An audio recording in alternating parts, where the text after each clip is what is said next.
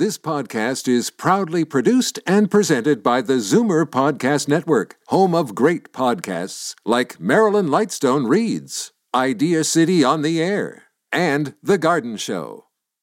The most memorable interviews and listener calls from the week that was on Fight Back with Libby Znaimer. Welcome to the best of Fight Back with Jane Brown. Good afternoon. Welcome to the Sunday edition of the Best of Fight Back. More of what you want to hear from the week that was. We learned early in the week from leading geriatrician Dr. Samir Sinha that people over 60 are still most at risk of dying after contracting COVID 19 in the third wave, as they were in the second and first waves. Why is this happening? And why are there still people over 60 who have not received the first dose of their COVID vaccine? Joining me while I was filling in for Libby, bioethicist Dr. Kerry Bowman and Dr. Samir Sinha, Director of Geriatrics at Mount Sinai and the University Health Network Hospitals in Toronto.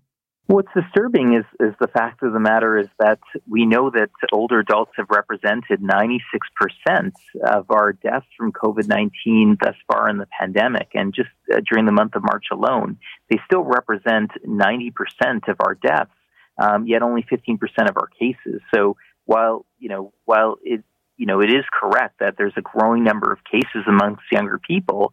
The truth of the matter is that it's still older adults who are the most likely ones to end up in hospital um, and to end up dying. And so, while there was a lot of focus during the past month about getting older people vaccinated, we know that while 90% of Canadians say, older Canadians say they want to get vaccinated, we haven't nearly hit any of those targets in Ontario, um, and especially in the city of Toronto. So we're actually seeing that we're not actually matching, you know, our supply of vaccines for this population with the actual demand that exists, and that's actually costing lives. We have to do so much better. Dr. Bowman, I'd like to get your comment on that as well in terms of the barriers that pe- some people, and I guess this would be not necessarily in the 60 to 70 age range, but as people get older, these barriers, uh, how real do you see these challenges? They're very real. I, I agree with Samir uh, completely. You know, I'm I'm in daily touch or almost daily touch with a lot of uh, uh, you know senior citizens and agencies I'm working with, and and that is exactly right. Um, you know, there are obstacles that we you know just have not been clearly dealt with. Uh, linguistic is definitely one of them, and and getting down there. You know, I, I've heard several people say, "If only my family doctor, if only I could do it through there." So that could be something that's driving it. But, you know, generally, and I'm not just speaking about older people, I'm also beginning to wonder, you know, the social scientist in me is beginning to wonder, you know, attitude and behavior are not always the same thing. And so, although a lot of people, all age groups, are, are you know, saying they're very positive towards getting a vaccine, uh, part of it may be there could be some latent ambivalence in all age groups as well that's driving some of this. So it's not so much hesitancy in any particular demographic, it's an overall. If there is hesitancy, which we believe there is, it, it would span all age groups. I hypothesize that. I hypothesize that, and I think with the AstraZeneca now Johnson and Johnson, uh, you know, uh, situation, uh, that could be driving some of it as well. And so, what do we need? We need a lot more public support and education on these things. Um, you know, the other thing I see, Jane, is I, I, see a big shift in the thinking in the media. So the thinking is, uh, you know, the older people have had their chance and now we've moved on. We're no ah. longer about uh, stopping death. We're now about trying to stop the pandemic. Mm-hmm. And, you know, that kind of siloed thinking is very dangerous. So you think that they've broadened uh, the uh, they've broadened the eligibility too soon to other age groups?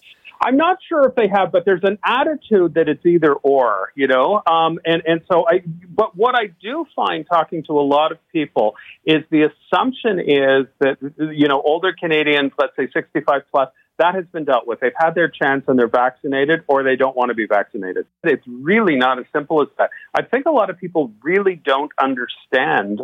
Going forward from here, your thoughts? I don't want anybody out there to get discouraged. Anybody there, you know, out there who's listening who wants a vaccine, please, despite the bugs in the system, please keep trying to get vaccinated. Hopefully, this feedback will be helpful to kind of improve things as we move forward. And we have to remember that right now, older people remain the most vulnerable in our province. And with these variants of concern, they're the most likely to end up in hospital and die. So if you're hesitant about getting a vaccine, remember the fastest vaccine you can get your hands on. They're all excellent vaccines, and they pretty much nearly protect you for a, almost by 100% uh, from ending up in a hospital or dying. So I would not be shopping for a vaccine.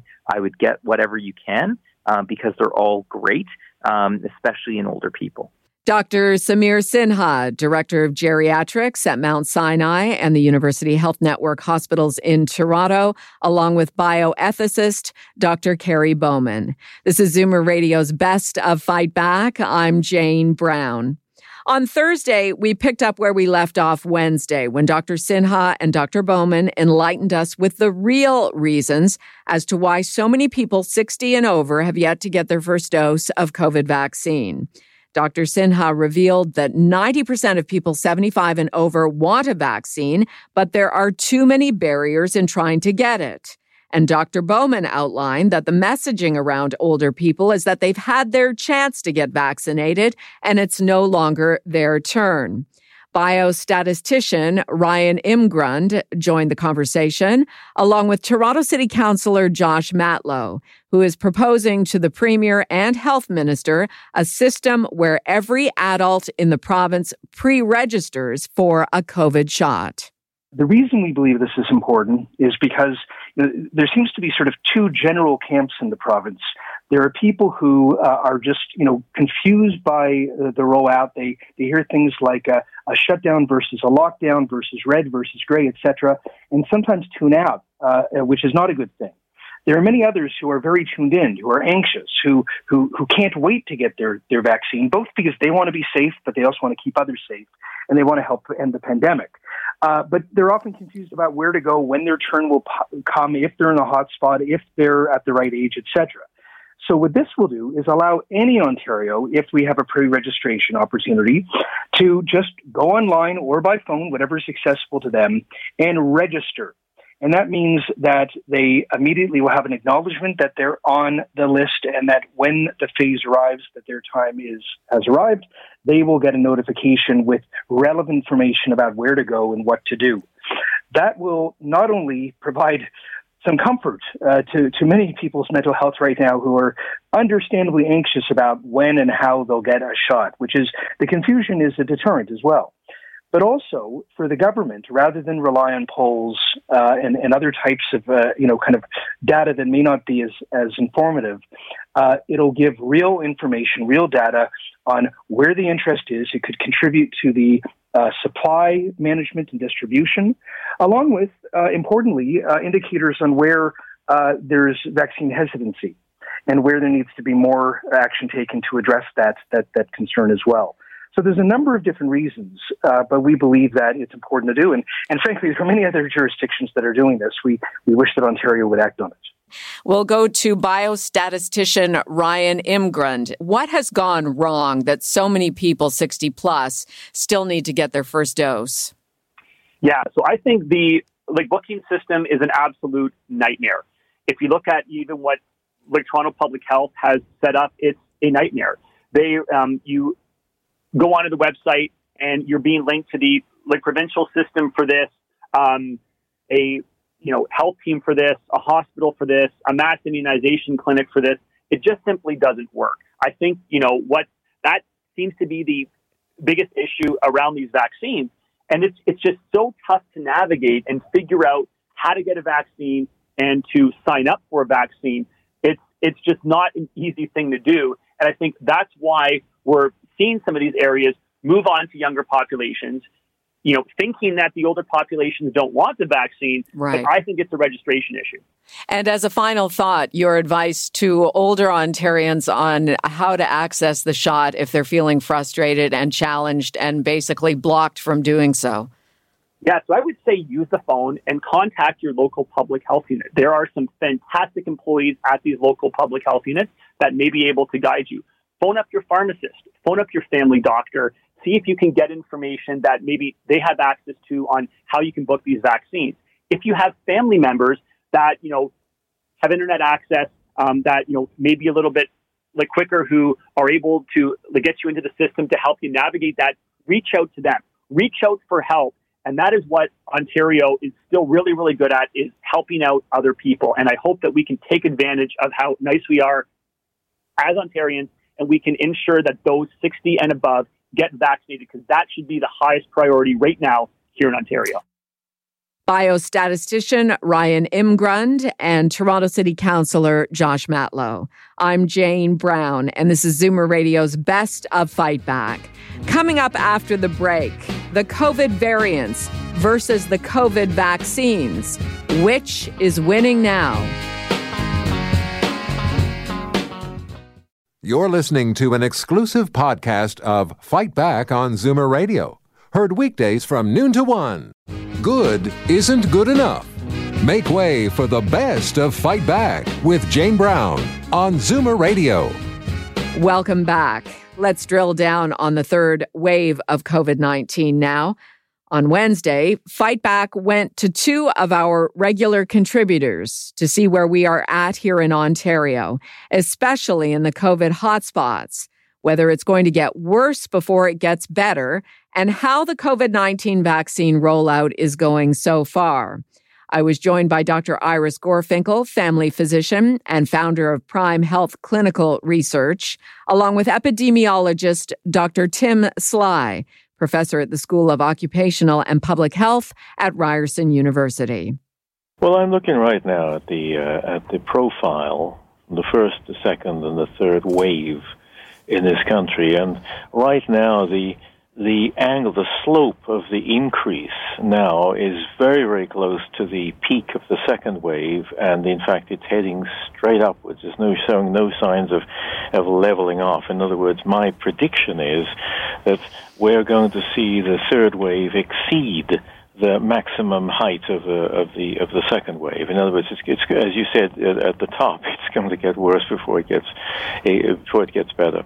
Uh, and this is largely due to the uh, to the circulating new variants. It's almost as if we had a, a, another epidemic within the pandemic. It's almost a different organism the way it's behaving. In fact, I've got also here on the screen the um, the ages. If you remember back a year ago, we were looking at the old timers in long term care, and that was where the focus was. Right now, as of uh, last week the predominant, the highest uh, uh, incidence of, of, cases is in the 20 to 39 age group. That's the highest uh, group of people uh, reporting ill. Let's talk about the vaccines, the rollout. What, in your opinion, is going well? What is failing? Well, they started off very well, if you remember. I mean, all of the results came back from the phase three trials better than anybody would have predicted, and that has stayed with us as we as we slide from the phase three trials into the larger real world data. I mean, the, the vaccines coming out that the phase three trial has sort of ended, but the, the data stream carries on, and we're beginning to look and see that these things are working better again in the real world than we would have thought. But we are currently number 55 in the world, 55th rank in the world in terms of number of people, that's per million, vaccinations per million people. 55 in the world. We should be in the top 10. And the reason for that is we started poorly. We were on the wrong foot. We were asleep at the, at the the starter's gun because we didn't produce our own vaccine. So we really have to run hard, hard to catch up and protect our people. And joining us now is family physician and the founder of Prime Health Clinical Research, regular contributor to Fight Back, Dr. Iris Gorfinkel. Let's review the efficacy against the virus after a single dose. Absolutely. Consider that Canada has mainly three vaccines right now. So we've got Pfizer, Moderna, and AstraZeneca. So the news is really very good on Pfizer and Moderna.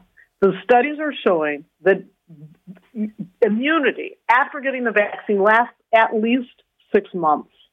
And what's so exciting about it is what, what the scientists are looking at is after someone gets the vaccine, they measure specific antibodies that fight the virus. And those antibodies are present in high numbers after getting the Pfizer vaccine and Moderna when they're measured at the six month point. Generally speaking, when you see a strong antibody response like that, that's an indication of long term immunity. Now, ultimately, can you know for sure? No, you have to continue measuring it to be 100% to know how long it will actually last. So that's the antibody response. And then on the other hand, you have the real world data. What is it showing in terms of the number of cases? And what we see is a significant decline in case counts as well. Of course, some of the best data we have is coming out of Israel, but it's super exciting to see those numbers plummeting. The vaccinations and the natural disease both give immunity to COVID 19. The problem with natural diseases, if you're asymptomatic, the likelihood is you will not have lasting immunity. So, what we know from natural disease is that people who are sicker, those who are hospitalized, actually have the best immunity. But the very best immunity comes from vaccination. That's a surefire bet. So don't rely on getting the disease naturally. Dr. Iris Gorfinkel, family physician and founder of Prime Health Clinical Research, along with epidemiologist Dr. Tim Sly, professor at the School of Occupational and Public Health at Ryerson University. This is Zoomer Radio's Best of Fight Back. I'm Jane Brown.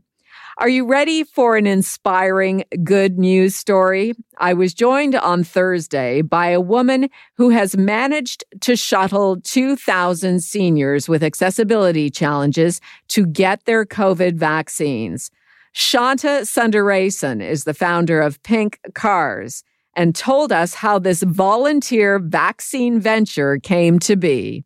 I'm in York Region, and a couple of days before the rollout started in York Region, on the 1st of March, I started to get a couple of frantic phone calls from some of the seniors within my community. And I just thought that I really had to reach out and find a way to help them. So I put my thinking cap on, and this was the Friday before. And within a couple of hours, I decided that I was going to start a site, a website, um, offering help to those that needed it to book their appointments. I was going to come up with a landline, which we have done. So we have a hotline as well. And I also reached out to people in my community to come forward as volunteers to help drive the seniors to and from the vaccination appointments for those that really needed it. So within 72 hours, I had two key volunteers helping me with bookings. And to date, we have about 80 um, volunteers driving seniors to and from their appointment throughout the entire York region. Wow. We're hearing a lot of stories today and yesterday from older people yeah. who really want a vaccine and because of various barriers and, and this would be one accessibility as well are not able to, or have not to date been able to get their first dose. Um, in terms of being eligible to get a lift from you folks at Pink Cars, uh, the criteria and how to get in touch with you. Sure. Um, no criteria. We do it. We we hope that people reach out to us for a ride because they really need it. Um, because like all our volunteers, you know, they pay their own fuel and everything. So we really want to offer this to people that really need it, but there is no criteria. So long as your vaccination appointment is within York region, because our volunteers live within this designated area. If you have a computer, you can go to www.pinkcars.com ca, and there is a very simple form to fill out if you need help with booking your appointment or if you just need a ride or if you need both. And if you don't have a computer, we have a hotline. We answer it within 30 seconds or we will return a call in less than an hour. And our phone number is 905 479 8880. So let me get this straight. Pinkcars.ca 905 479 8880. Uh, you can contact uh, Pink Cars even if you don't have an appointment and to get help with an appointment and then to get a ride to the appointment. This is like a gift from God. Someone called all our volunteers earth angels. Yes. So I told them, take on that phrase. Well, and what about because, you know, Zoomers love to give of their time. Their children have grown. Uh, some people are only working part time, semi retired, repurposing. Um, after this interview, I'm sure we're going to get emails from people asking to help with this. Uh, uh are you looking for more volunteers? Um, we are looking for a couple of volunteers, uh, but we really are looking for people that can help 24 7. Well, I don't mean 24 hours a day, but have no criteria because it's very hard when people reach out to us to say, oh, we can help Monday, Wednesday, and Friday just for one or two hours. Mm-hmm. If you can help every single day of the week, please go to pinkcars.ca. There's a volunteer tab that you can fill out your information and offer whatever services you'd like.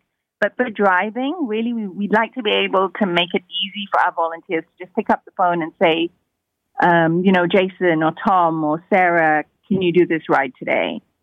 Shanta Sundarason is the founder of Pink Cars at pinkcars.ca, helping York Region seniors get their vaccine appointments and get them to their appointments. Told you it was a good news story. I'm Jane Brown, and you're listening to the best of Fight Back. Coming up, what you had to say about the week that was and the Fight Back Knockout Call of the Week. You're listening to an exclusive podcast of Fight Back on Zoomer Radio, heard weekdays from noon to one. Zoomer Radio, pulling no punches with the best of Fight Back with Jane Brown. Fight Back with Libby Znaimer brings you comprehensive coverage of the news stories that interest you and your reaction to them on the phones. Here are some of this week's best calls. Margot called from Cobourg to explain the challenge she's had in trying to get a COVID vaccine. I live in Cobourg, Ontario, and I've been trying for eight days to book a, a vaccine, and it's impossible. Like all of the clinics around here are, they tell me they're totally booked. I finally found a booking though, but it's in Lindsay, Ontario. It's about two hours away, and I, I took it. And I'm going to take a dry run on Tuesday to see if I can find Lindsay. But that's, I have to travel two hours out of my area in order to get it. Hope also called from Cobourg with a similar story. My sister navigated online for herself and her husband, and everything was fine. And I'm 67 with underlying lung condition, and it just keeps bouncing me out. And this morning I tried the 1888 number. Yes. And that poor man said Trenton in June. That's when you could next get an appointment. Yeah. Like Margot's going to Lindsay, they're sending want to send me to Trenton in in June. And I live I can walk to the center in Cobourg. He says there's nothing there. Lorna in Brantford phoned to say getting a COVID vaccine for her brother has been a challenge, even though he's been entitled to get a shot long before his booking. I tried to go on the internet for my brother that had uh, bladder cancer removed on January, so the end of the end of March in Muskoka, and uh, I got as far as putting in his um, health card, and then nothing. It just froze.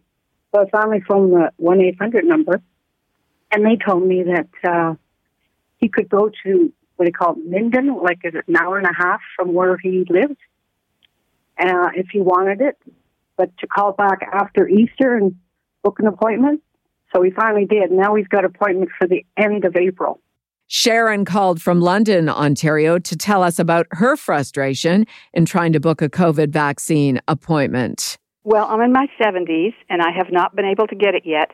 And it's very frustrating when I hear that there are all these openings in Toronto for people to get vaccines because I go on the phone for London Middlesex and uh, you get to the phone and it says all our operators are busy, try later, click. And you go on the internet and all of the um, appointments are taken and you go on and stay on for half the night and hope that something else will come up and you can't get an appointment. And I even called my MPP and said this rollout is really crazy. If there are extra doses in Toronto that they can't use, why don't they give us more here? And now, Fight Back's Knockout Call of the Week. There were a lot of great calls this week, but the winner of the Fight Back Knockout Call of the Week comes from Dawn in Toronto, who phoned after listening to so many seniors tell their stories of being unable to book a vaccine appointment. Listening to this is making me sick to my stomach. And I love being Canadian. I love being from Toronto. I just turned 60 last week. Um, I'm computer savvy beyond. It was a challenge to finally book my shot. I got it yesterday. Um, but I have to tell you, I have friends older than me in my area code in the city. They can't access, they can't get it. I have a sister in LA, uh, sorry, a brother in LA, 47. He got it, boom, a month ago. I have a sister in New York, 54. Boom, she got it 10 days ago. We have been failed. We have been let down. My heart is breaking for people in remote places. I can't hear anymore that the systems are broken. They're broken. Jane, they're broken beyond. That does it for this week's Best of Fight Back on Zoomer Radio. If you'd like to qualify for the Fight Back Knockout Call of the Week, phone us noon to one weekdays. Or if you have a comment, email us at fightback at zoomer.ca. Follow us on Twitter at FightbackLibby and call our Fightback voicemail anytime at 416 367 9636. I'm Jane Brown. Join us again next weekend when we'll round up the best of Fight Back. The Best of Fight Back is produced by Jane Brown, Justin Eacock, and Zeev Hadi, with technical production by Kelly Robotham. Executive producer Moses Znaimer. This podcast is proudly produced and presented by the Zoomer Podcast Network, home of great podcasts like Marilyn Lightstone Reads, Idea City on the Air, and The Garden Show.